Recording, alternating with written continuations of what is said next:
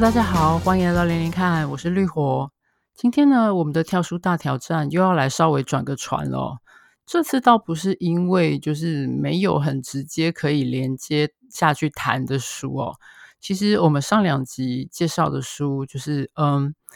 谢谢你在这世界的异域找到我跟萤火虫之墓。其实光是在我手边就有几本。光是以主题来说，可以还蛮顺理成章接下去讨论的书哦。比方说，如果要讲二战之中跟之后的日本，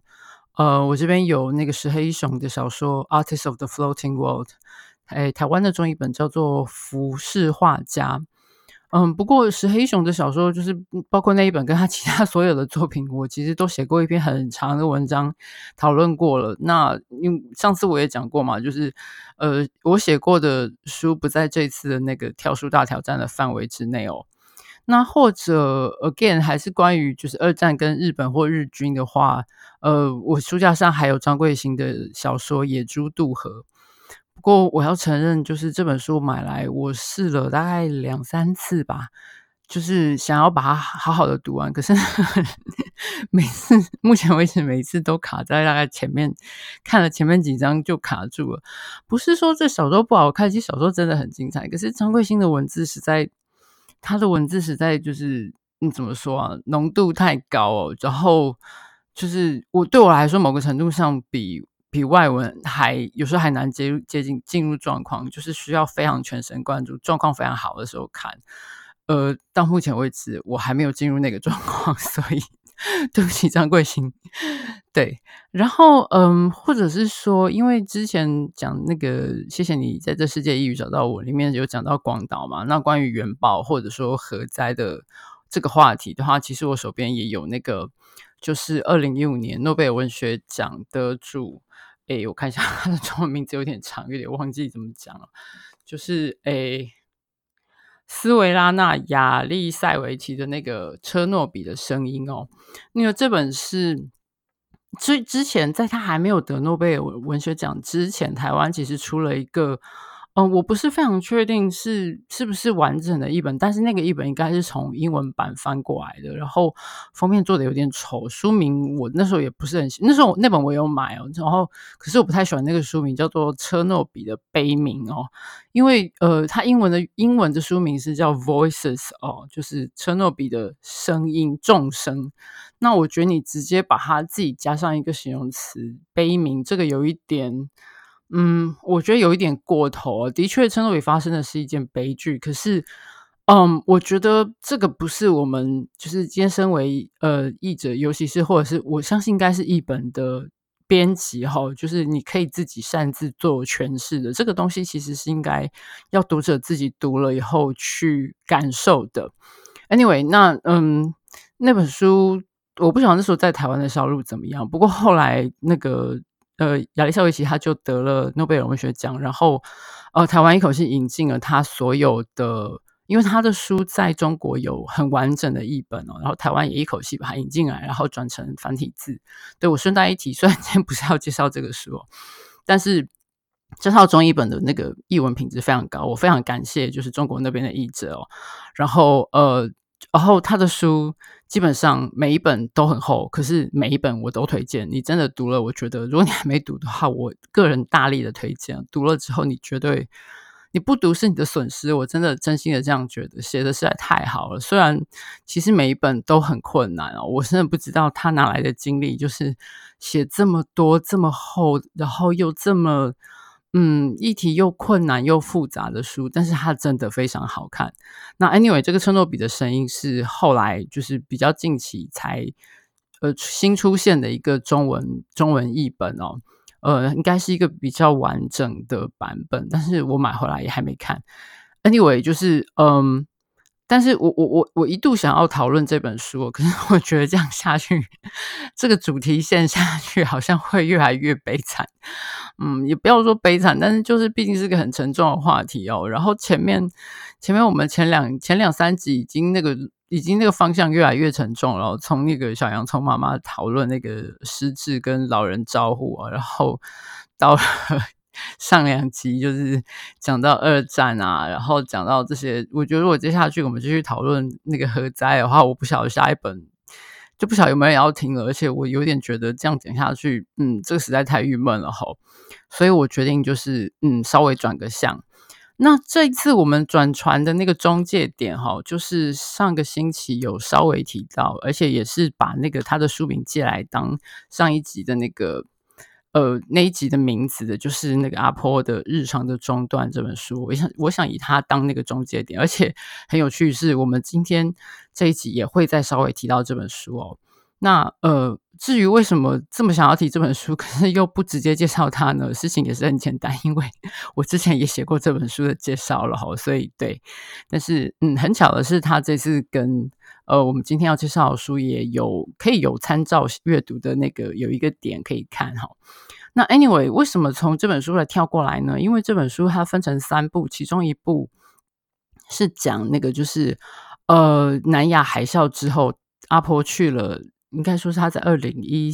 三年去了亚齐哦，就是那个时候受创最严重的灾区，那就是呃印尼亚齐省，不对，亚齐省哈，他去了首府班达亚齐。那呃，我想借这个作为那个转船的的的目的地哈，应该说是中继点，然后做跳板。那接下来要介今天要介绍的书，嗯，对，我们今天终于现在终于要讲到今天的主题了，不好意思，这个前言有点长，就是呃。本非常非常好看的，嗯，要说游记吗？或者说是对一个国家的介绍吗？总之呢，这本书叫做《Indonesia Etc.》那呃，它的中文在台湾的中译本叫做《印尼众神遗落的珍珠》哦。呃，这本书的作者叫 Elizabeth Pisani，他的经历本身就超级有趣，我觉得这个人真的超强的。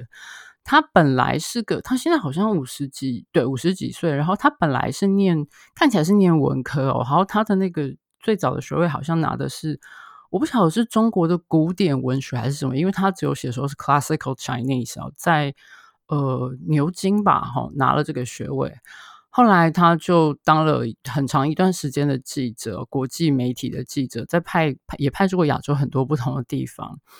那他在一九八八年到一九九一年之间，是以路透社记者的身份派驻在印尼哦。那主要是待在雅加达，然后呃，他写了蛮多东西。后来他这篇这本书里面稍微提到，但我看起来是就是他写的一些游戏关于那个。呃，地方动乱或者是军方残酷镇压这些事情的报道，有一点惹到军方不爽，所以他就离开了印尼。这样，那呃，他后来离开印尼之后去做了什么事呢？我不是非常清楚他整个过程，但是其中有一件事情是他跑去读了。这是变成应该说是理工科嘛？他跑去读了流行病学的学位，就他突然就变，不是突然，对不起，就是他变成了呃，本来从是念文科出身的哈记者，然后他结果去念流行病学，变成流行病学的学家。然后他二零零一年重新回到印尼，这次好像是跟印尼的呃卫生部。就是有合作的关系嘛，就是好像是以 NGO 的身份去，然后他主要是做那个艾滋病的防治和调查，尤其是关于比如说，嗯，印尼的所谓第三性哦，就是跨性别，那这个在印尼的文化里面有些比较特殊的的地位哈，那嗯。呃，尤其是在印尼的某一些有某一些地区或某一些族群里面哈，因为毕竟印尼是一个很复杂的国家，这个我们待会会再讲到。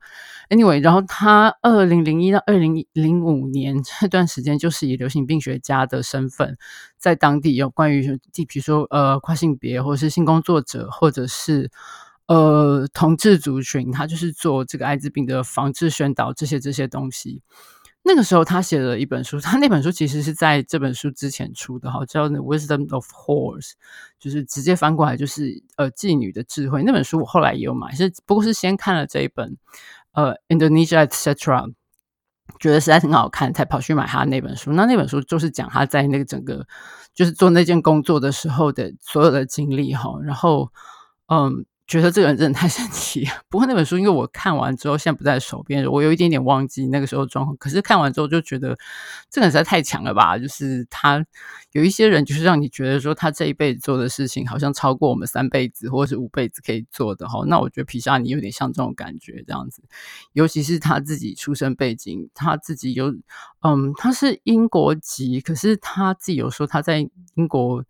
住的时间其实很短啊，他在美国出生，然后跟他爸妈住过很多不同的国家，他会讲好几种语言，包括呃英文、法文，然后中文好像中文也会，然后那印尼文、印尼文也也会哈，那这个很重要，因为在这本书里面他会大量用到这件事。好，anyway，就是这是他的背景，我觉得这个作者真的超级吸引人。那嗯，这个 Indonesia Etc. 这本书是讲什么呢？就是。他一开始的序，他有提到，他说就是讲了简单讲了一下他在印尼待那两段期间哈，那一九八八到一九九一，然后是二零零一到二零五这样子，然后他觉得就是呃，他看到了印尼的一些面向，可是他觉得他他还不是那么了解这个国家，然后可是他同时又觉得他很受。印尼吸引他，常常会觉得说，他用一个很有趣的比喻，就是说，印尼像是他的坏男友哈，就是很迷人，然后你很想，你还是很爱，你会很爱他，可是他又有各种恶习，然后让你气得牙痒痒的，或者怎么，可是你还是很想要跟他跟人家说他的好在哪里，这样。那所以他在二零一一到二零一二年之间花了一年多的时间。在印尼的很多岛之间，他去了好像超过二十个省吧。印尼有二十，对不起，我有点忘记有二十几个省。然后，呃，印他就是在这些，他去了很多很多的岛哦。然后他大概就是简单说，就是有点像是他在旅途上面的一些见闻跟记行。那呃，前面讲到，因为他自己会讲印尼文，所以他可以再加上他花了很长很长的时间，然后用非常。嗯，我觉得可以说是克难的方式，或者说非常贴近在地的方式去进行这趟旅程哦。比如说，他都坐那种就是当地人坐的的的交通工具，比如说是那种很很看了那种描述就觉得很可怕的，应该说是很破烂的，然后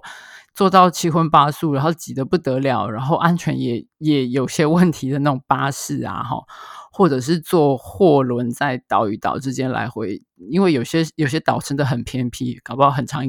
一个礼拜或者是两个礼拜才有一艘船，然后那那个船就同时载货跟载人，然后他其中比如说还有讲到就是一个船，他在船上一艘货船上待了好像四天还五天吧，然后大家就是挤在那个船船的甲板上，大家各。各自就是划分势力范围啊，可是每停一个点，大家就因为就要下货嘛，然后这些人要他们被赶起来，等于是每停一个点，大家要重新进行一次争夺战，然后然后就是你可能在甲板上可能会淋到水啊，或者是你躲在比较靠近厕所，也许比较不会淋到雨，可是就很臭啊，或什么，就是他这样子坐在 甲板上进行旅行，就是他都是以这种极度。嗯，应该说在地，因为你要说克难有一点，我觉得有点对，就是嗯。你不要说是以第一世界的水准来来判定哦，但是就是当地人过的就是这样生活，他们的移动大概就是这个样子哈，所以他就是以这种，然后他住几乎也都是几乎都是住在当地人的家里面这样。他后来他后面也有提到，就是说，呃，他通常就是要。因为他可以会讲当地的语言，然后他可以跟大家打成一片，然后再加上印尼人很好客，大家通常都会直接就请他到家里面去住，然后他也在家里面，他们在家里面帮忙他们的事情，比如说他们家的女眷做家事啊，或者是干嘛，他全部都帮忙哦，做饭啊，或者是怎么捡豆子啊、下田啊，他通常都会去做，然后也趁机多了解一下这个不同的地方的人们的生活，然后嗯，总而言之就是。光是看到，光是这个前提就已经让这本书非常的神奇了哈。因为我觉得，对我们绝大部分来说，这是根本就不可能去有机会这样看到这个国家哈。尤其是，嗯，印尼是一个这么这么复杂的国家，它的那个光是横跨的地理位置就非常大，好像跨了三个时区吧。然后有一万多个岛屿哦，那个详细的数字要看那个。嗯，就是统计的条件不同，就是有差。那这本书引的数据好像是一万三千多个岛屿哈，省略了一些好像就是呃，比如说涨潮时候会消失的岛或者怎么样之类。当然不是一万三千多个岛上都有人住，可是就是非常复杂，然后有几百个不同的呃嗯种族嘛，然后有不少多少种不同的方言，然后呃极其那个差异非常非常，就是每个每个岛或每个地区之间的民情，甚至生活水准，那个差别都非常非常大哦。然后文化啊，或者是对很多事情的态度啊，那。他一开始有简单的说了一下印尼的历史哦，那我觉得对于尤其是像我对印尼的了解，其实非常近乎零哈、那我觉得他的简单的一个说明还算蛮容易让大家进入状况，然后他很快就引引介介绍了一个概念给大家，就是嗯，因为那个时候印尼独立哦，对，这个 说起来也跟就是我们上一上两集讲到主题有一点点关系，因为印尼就是二战之后独立的嘛，因为在那之前是被呃荷兰。和荷兰商人呃殖民了很长一段时间哦，然后几百年的时间吧。后来那个二战的时候就呃日本来占领，这个其实跟东南亚很多国家轨迹非常像。然后那个时候一开始印尼人也是觉得说，就是比起当然是跟我们同样的亚洲人合作，会比这些横征暴敛的欧洲殖民者要好。那可是后来发现日本人其实也没好哪里去，所以后来就对，就是有又反抗日本人之类的。这个跟好多个就是东南亚国家的历的的轨迹几乎都很像哦。好，那呃，然后呃，苏卡诺那个时候是就是他们的国父嘛，然后就呃就他们独立了，然后。呃，强调的是一个那时候有几个不同的概念在在拉锯哦，有的是想一个松比较相对松散的联邦，因为毕竟这个这个国家的那个差异性很大。那苏卡诺后来胜出，它的概念是比较是接近于呃一统的一个中央集权的国家哦。然后，其中一个很重要的推的东西，就是一个全国通用的语言。那这点非常重要，就是现在用的印尼语哈。那对皮夏尼来说，就是这个我们的作者来说也非常重要，因为他说每个岛大家讲的话都不一样，甚至一个岛上搞不好就很多不同的方言。尤其是岛比较大的话，也许住了很多不同的族，根本大家讲的话都不一样。可是，呃，因为大家都会讲印尼文。好，都会讲印尼话，所以是可以沟通的。好，就是有一个有一个基本的 common ground，就是有一个共同点，这样可以沟通。那呃，然后这本书的书名 Indonesia etc. 也是从那个时候，就是他们印尼独立的时候，好像他们的独立宣言讲讲到的。哈，就是说，呃，我看一下这本书里面的翻译是说，那个时候独立宣言是说。呃，我们是印尼子民，在此宣告印尼独立，将尽速谨慎完成权力转移及其他事宜。哈，那这个其他事宜，我查了一下，就是英文的版本，因为在网络上 Wiki 有查到，就是他们那个独立宣言的的的的介绍。那他当然原本是用印尼文写的，那我看到的英文版本，呃，关于那个其其他事宜那部分，他是说。Matters concerning the transfer of power and other matters will be executed in an orderly manner and in the shortest possible time。哈，那那个其他未尽事宜应该就是这个句子里面的 other matters。然后就是，嗯，但是它这个这句话在这个英文版本里面并没有那个 etc 这个字哈，就是等等其他等等哈。那但是在这本书里面，它的那个其他未尽事宜就是就是包括在这个书名的 etc 里面。 那他会用这个作者会用这个书名，他也是想强调说，就是，嗯，印尼虽然独立建国了，然后呃，可是很多事情其实，嗯，你不能说方兴未艾，或者是说还没做完哈。可是其实这个国家并不是，就像我们前面说，它其实是非常非常复杂的哈，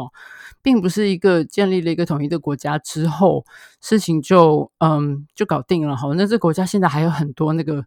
其他 未尽事宜其实还在处理，或者还需要，就是随也有随着时代改变，或是什么什么之类的。所以他的这本书的英文的副标题就是 “Exploring the Improbable Nation”，哈，那个他就是探索这个探，在这个探险这个 improbable，就是看起来好像是不太可能存在的。就是它存在，可是它就是看起来简直像是一个几率很低，居然会存在这样的一个国家哈。就是这是一个充满你要说的说的普，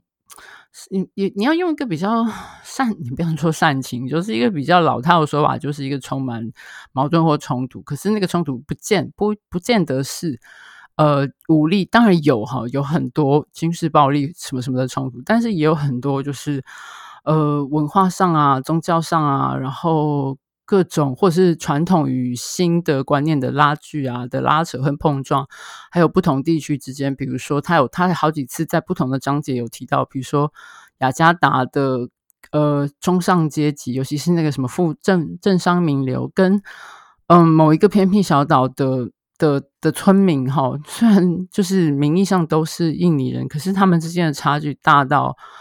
就是搞不好这些政商名流跟什么。呃，他们可能跟什么巴黎啊、米兰啊、伦敦啊那些上流阶级比较熟悉，而且有更多的共同点，就是跟比他们所谓的同胞来说的话，就是他们其实更接近那些其他国家的人哈。所以，嗯，就是这本书我觉得很有趣的就点，就是在于他以一个嗯算是外来者，可是他又是很。熟悉印尼的好几个不同层面，包括他在当记者的时期，包括他在呃卫生部，就是以流行病学家，呃，就是深入很多，就是尤其是防治艾滋的事件接触到族群。那我觉得，因为他很除除了因为他自己是记者，跟曾经是记者跟流行病学家，他会接触到很多不同不同世界的人哈。比如说当记者的时候，他可能有接触过政商名流啊。也有接触过军方的人啊，然后也有接触过什么什么，就是跟什么不同人。可是他自己，他也是说，他就他有讲到说，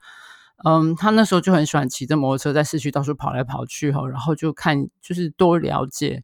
雅加达这个这个城市的各种不同面向哈。那再加上他后来又学会了印尼话，就更容易跟当地人直接的沟通跟接触。那就更不用说他是流行病学家，就是以那个身份在在在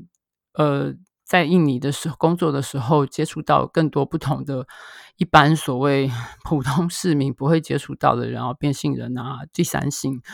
嗯，不见得有变性啊，好，可能就是跨性别第三性，然后或者是同志族群，或者是被污名化的处境很糟糕性工作者啊，然后艾滋病患啊，艾滋病患当然不见得是前面那三种人，可是当然这个那个很多在情况下是被混在一起的。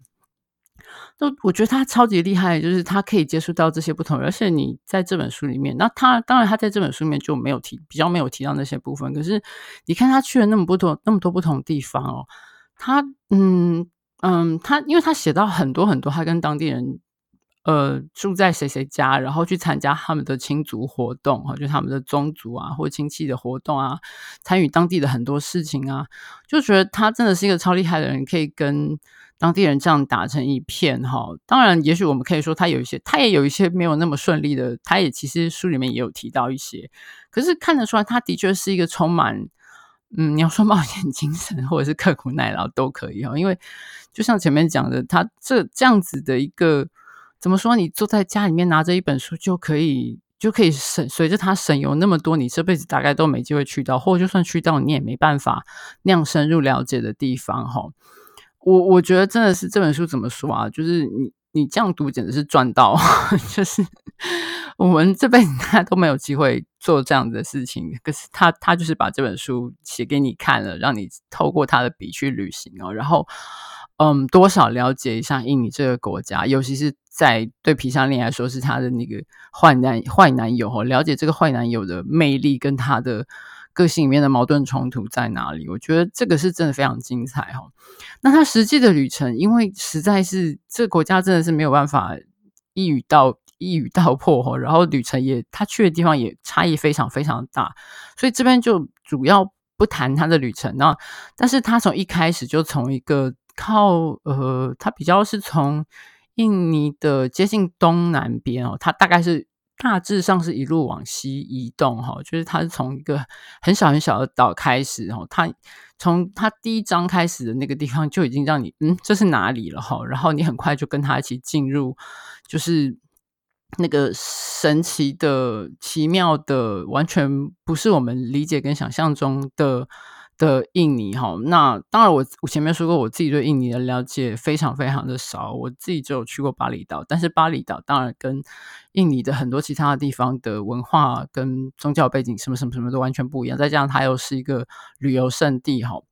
呃，虽然我那时候去的时候不是去那个最最呃最大家最热门、最想去那个金巴兰区哦，我是选了那个在翻过他们山头，在岛的另外一边哈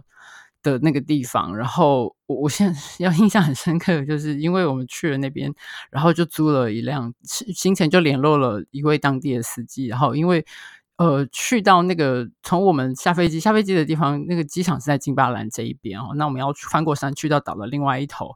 那我们就请那个司机来接我们，然后就一路开车带我们去那边。我真的是佩服那位司机到极点哈，就是我们到时间开开，然后呃到那边已经是我想想看。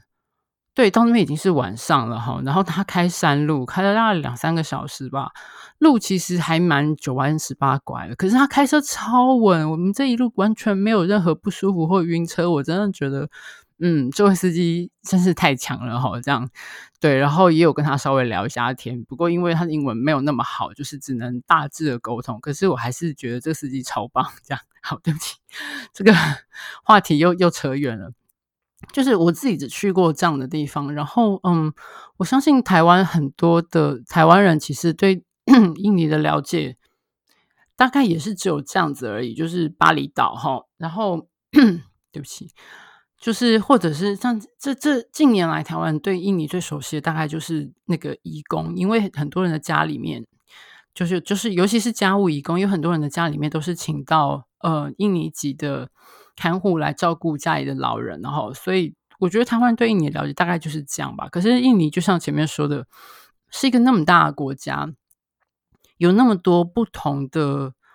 呃地区、种族特色、文化、宗教背景等等等等等等等等哈。那所以我觉得这本书真的是一个大概除你要说入门书，除了他。不做他想了吧，哈，就是当然平沙尼他有透过他自己的角度的一些观点，可是我觉得大致上来说，他还蛮嗯 维持那个记者的本色哦，就是他其实比如说他提出了一个议题，比如说他后面有讲到呃关于比如说因为呃印尼还是一直有那种宗教的跟分离主义结合的的问题，或者是一些日益激化的宗教团体哦，那。那这个是从外外界或者是外国媒体看到的情况是这个样子，可是他就说他提出了这样子一个 idea 之后，可是他就说，可是他自己在当地的感觉，或者应该是说他在当地看到当地人的对这件事情的反应，其实并不像外国媒体写的那么，就是在国那个国家里面跟在国家外面看到的情况，或是当地人对这件事情的想法，其实是有落差的。那他提出这点，他就。他就找了很多佐证，或是他就问了很多不同背景的当地人，他当然有呈现很多不同的观点跟看法哦。那又比如说，呃，就他他有去到雅琪，那雅琪里面当然就有讲到雅琪之前的独立运动。那他去的时候，当然是就是那个呃南亚海啸是二零零四年吧，他去的时候已经是二零一一年底到应该是二零一一二年初了哈。那事情当然已经过了很长一段时间。那我们大家也知道，就是因为那次南洋海啸，就是雅琪死伤非常惨重，然后但却也因祸得福，就开启了一个契机，就是嗯、当时的印尼政府跟呃雅琪独立运动这边的叛军，终于决定说暂时就是我们就是不要再打仗了，都已经死了这么多人，大家一起来合作重建这个地方，就有了和平的曙光跟新的发展。那但是他讲他去那边当地，他有问到一些当地人哈，那对于那个时候情况，或者是对之后的情况的改变的想法，那比如说有些当地人就是说政府军，因为我们大概看到的资讯都是就是嗯呃中央政府就是取夺取了各个地区，包括雅琪，因为雅琪是一个物产非常非常丰富的地方，那。大致上的各个地区基本上都是的看法的感觉都是，呃，中央政府拿走我们的资源，然后可是都投入在呃爪哇岛，就是最最重要、最富富庶的那个岛哈。然后可是我们这些地方，我们资源被拿走，可是我们没有得到相应的钱跟建设。那嗯，然后雅琪的独立运动，呃，在被呈现到的。主人像国外的媒体看到，大概就是说政府军残暴的对对付他们，然后镇压他们。那当然这个是事实，但是他这本书里面也有提到一些呃当地人的回忆，就是说他们有提有一些当地人说叛军其实跟政府军差不到哪里去哈。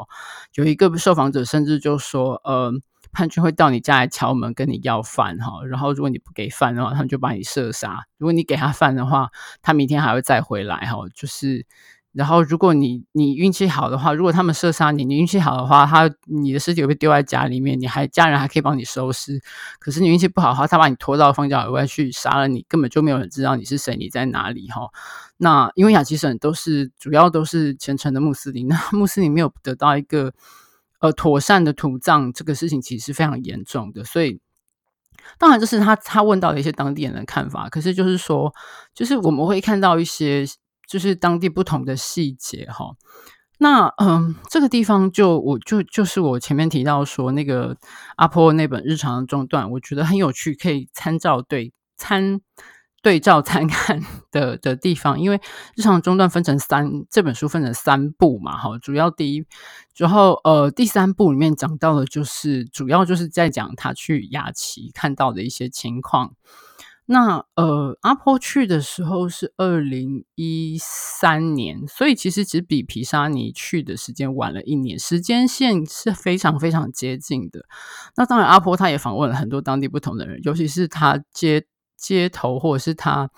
呃，在当他主要的。接口对象是当地的华人，当不同背景的华人，然后他当然也有跟当地的一些其他人聊天或者是接触。那我觉得可以看到他们呈现的面相是不一样的，这个非常有趣哈。那呃，我觉得这个对照参看。很有意思，然后尤其他们两个都去了那个就是海啸的那个纪念馆，都有讲到说那个设计本身其实呈现是有趣，尤其是进门的地方是怎么样让你感受到那个海啸的可怕。可是后面两个人都有讲到说，可是里面的陈设其实很乏善可陈。然后两个人也都不约而同的提到说，那个建筑盖了没没几年，就就有那个什么长霉啊、生锈啊什么，就是对，就是一些看到一些好的，或也有一些就是。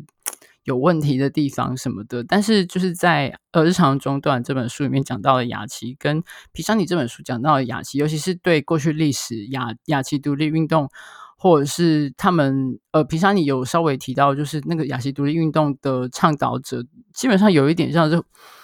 改写或重写，就是为了提倡独立运动，就是有一点改写雅齐当初在建国，在印尼建国初期，雅齐跟中央政府的关系之类的。然后，可是后来就是呃南亚大海啸，然后两边握手言和之后，这些雅齐雅独的呃领袖们就转身跟当年的不共戴天的仇人合作了，然后也就是进入政治了。可是有一些受到那些雅独历史教育的影响的年轻人，还是抱着以前雅独的那一套，就是是一种很讽刺的对比哦。那总之，嗯，我觉得两他跟阿婆的的章节对照看是非常有趣的这样子，嗯，然后呃，然后他最后的他的旅程最后结束在呃，就是最大的那个，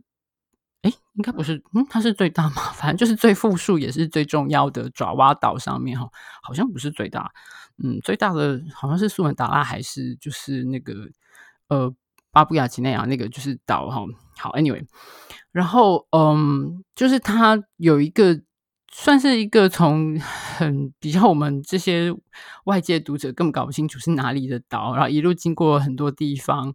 然后接触了很多很多不同的族群、不同的背景，然后不同的宗教，然后嗯，他也也谈到就是宗教这件事在印现代印尼的意义在哪里。然后我觉得有一些很有趣的分析，大家真的可以就是去参考哦。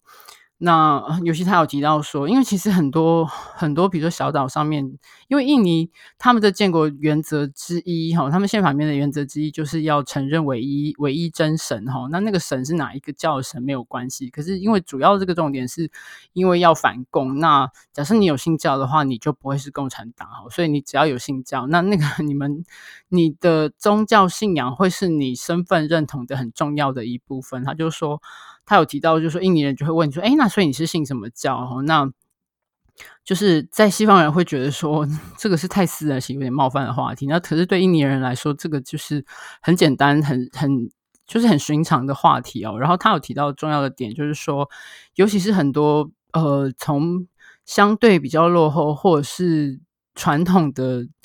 地区或者是社群，然后然后再开始进入现代化演变之后。很多原来的信仰或传统就开始视为或被冲撞。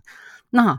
呃，新的宗教或是比较主流的宗教，对他们就是维维固维持那个身份认同，或者是整个整个人的你的你知道你是谁，你在哪里哈？维持这一点，因为有很多传统的呃社会连结、人际关系、宗族那种那种很重要的传统的东西开始视为的时候，有一个新的。这样子一个身份，把你跟另外一个更大群体连接在一起，其实对很多现代的印尼来说是很重要。那我觉得他这个分析非常的有趣哦。嗯，然后对这本书大概是这个样子，就是很多有趣的细节，真的是要你自己去看哦。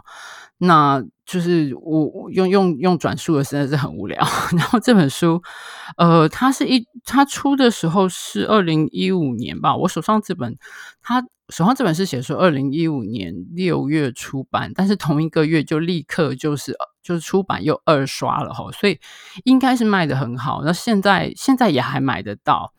那嗯，连经那一段时间出了好多蛮多本，就是这种东南亚相关的书哦。然后这本我觉得是整体来说翻译的比较不错的一本，只是有些地方是有些小小的，我觉得嗯。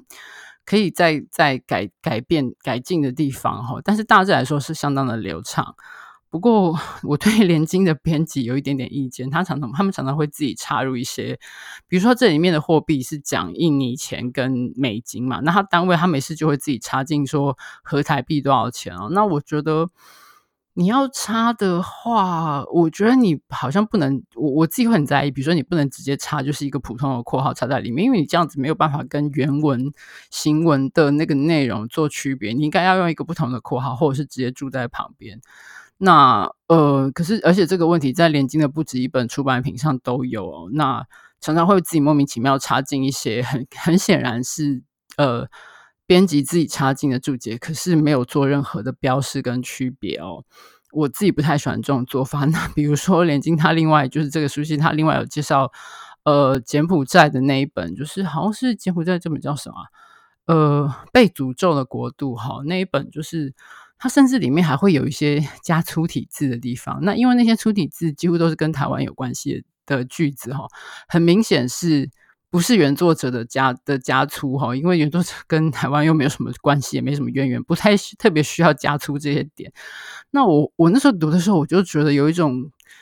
很莫名其妙的感觉，就是这又不是课本哈，那你编辑还要帮我们画，自动帮我们画重点嘛？我觉得这个实在是有一点嗯过头了哈，然后。所以那个时候就觉得这个做法不是很适合，或者是他们另外出了那本越南就是世界史的失语者，就是我很早以前讲越南那两集，呃，节目里面我有提到这本，就是这本的中文译本我就没看，然后我因为我是直接读英文本，那时候我有我有吐槽过这个书名哈，就是因为什么世界史的失语者啊，就是 那时候我有说过，就是我觉得这个书名实在是超级失礼哈，它不但跟原来的书名一点关系都没有。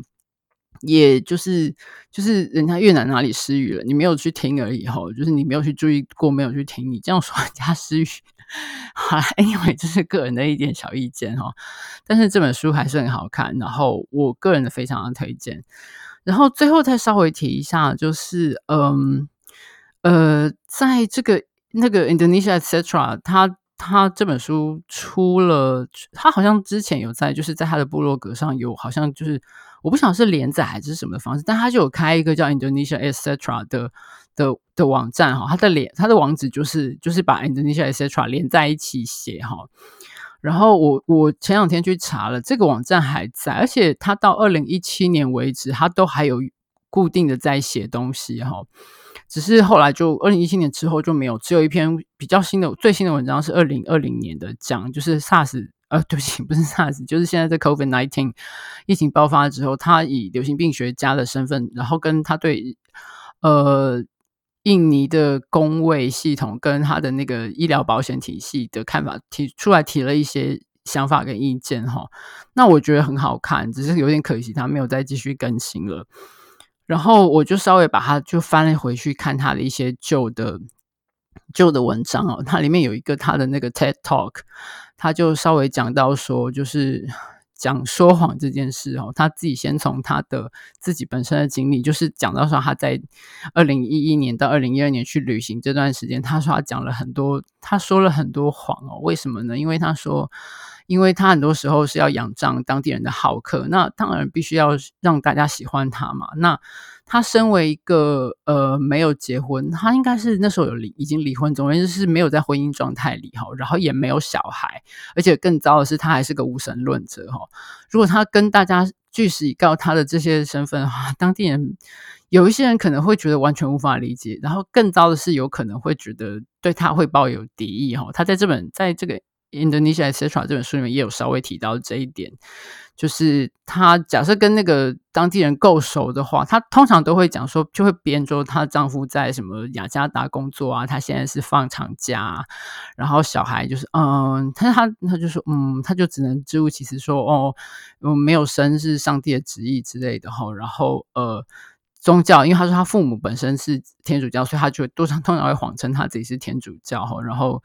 他说：“如果熟一点的话，他可能会跟当地人稍微坦白说，他其实是离离婚，或或者是他没有先生，然后没有小孩，是怎么样怎么样。他说，他都绝对不敢跟任何人讲说他是无神论者。哈，他说，对印尼人来说，你说你不信神、不信教、不信神，就好像你说你不呼吸一样，是不能理解的事情。这样。Anyway，他在那个 TED Talk 里面就说到说。”嗯，讲讲到说他，他自己他自己说的谎，然后他就连接到国家说的谎。其实他就是说到那个一九九八年的呃的的暴动哈，那个时候很多族群互相杀来杀去。那哦，在台湾比较熟知的应该就是排华这件事情，但是其实那时候受受害的族群非常非常多，不是只有华人。当然，华人就是也是很很很惨的一个替罪羔羊这样子。其实，在更早之前，一九六五年也是这个样子哦。那他提到一个点，他有说那个 TED Talk 只有五分多钟，他有说这个观点可能很不受欢迎哈，应该很多人会皱眉或者是生气，就是说，可是他说。哦，嗯，因为在那之后，政府基本上就是大家都不谈这件事，好像就忘记这件事一样。他说，在某一个程度上，他可以理解，在那一段时，在某一个某一个程度、某一段时期里，大家都好像遗忘这件事。嗯，似乎不是坏事。他说，这样子杀人的人跟被杀人的被杀的人的家属、后代，或是。才能够继续的生活在一起，哈，相对来说和平的，然后没有太多撕裂的，然后这当然是一个，嗯，而他当然他后面有说，这当然不是说大家可以永远忘记这件事，哈，尤其是他那个时候提这件事情的时候，好像是因为那个那个超恐怖的那个 纪录片的《Act of Killing》哈，台湾翻叫杀人一举哈，那出了，然后用就是非常。怎么说？我不太怎么。你如果看过那那部片，大概就知道是一个很难很难去说明的一部片哦。但是就是讲到那个时候的暴乱跟暴力哈，跟没有被处理的这段历史。我那时候去看的时候，我在我坐在戏院里面整整两个小时，我的心情只有三个字，就是好想逃。我好想逃出那个那个那个影厅，但是我还是坐那边把它看完了哈。就是对，对，总而言之。那嗯，他有提到，但是我为什么特别提到他这个 TED Talk 里面讲到这个，就是他讲到说，好像在那个某一个程度上，暂时忘记这件事情，好像也不是坏事的时候，我立刻就想到石黑一雄的《Buried Giant》那本书哈，就是如果你有读那本小说，你他的那个里面讲到那个那个那只龙所造成的让大家忘记遗忘的那个物哈。有当然是有坏处的，然后有很多问题的。可是，在某个程度上，你把那个遗忘的迷雾拨走之后，接下来要处理的问题会更复杂。当然不是说就不要处理就好了。可是，就是他讲的那个，是我瞬间想到石黑雄这本书哦，然后我觉得啊，对啊，其实就是这样。我大概可以理解他的意思哈。嗯，如果大家有兴趣的话，我可以把那个那个链接放在底下，大家可以自己去看哈。然后关于排华的部分，呃，再顺便推荐一本书，就是我前几年，因为我说过我对印尼的的状况几乎完全不了解哈，然后我前几年不晓得怎么偶然在书店看到一本书，是那个群学出版社出的一个，像是有点类似论文集吧，叫做《当代印尼华人的认同》，然后我就有点。嗯，要说如获至宝嘛，就是反正就是哇，大喜过望哦，就是赶快买回来看。那我觉得这本书里面他提到的东西，就是就像我说，我觉得我对这个话题一无一题一无所知哈。那当然，印尼要了解印尼有很多面向，但是我对印尼华人，或者是因为以前也一直隐约听到就是印尼排华什么什么那个事件或者留下来的创伤什么的，那这本书还算是一个蛮有蛮有帮助的一个切入点。我不太确定这本书还能不能买到，但是我个人觉得这本书我读了以后很有。很有收获哈，那就所以就是顺便在这里跟大家一并推荐这样。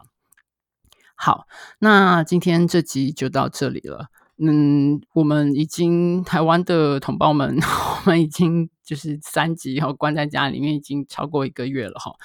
那希望大家都好好的，嗯，也希望这个呃，我觉得可能不能。大概不太容易回到从前，但是希望就是至少能够慢慢的回到比较正常的生活，因为我知道其实很多人有点快要撑不下去，尤其是每天是每不是每天哦，就是有时候出门看到路边的店家，其实都很替他们担心这样子。那我们自己不能出门的人就，就嗯，希望大家自己都好好保重，然后维持身心的健康。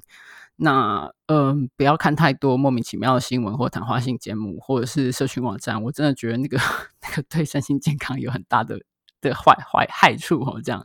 没事就运动啊，多看书啊，哈，听我的 podcast 啊。然后那个对，然后呃，我们像今天介绍这本《In Indonesia Etc》，就是坐在家里面卧游哈，我觉得也是一个不但有娱乐性，又有充满知识性，超级好看的一本书哈。好，那今天的节目就到这里，我们就下次见喽，拜拜。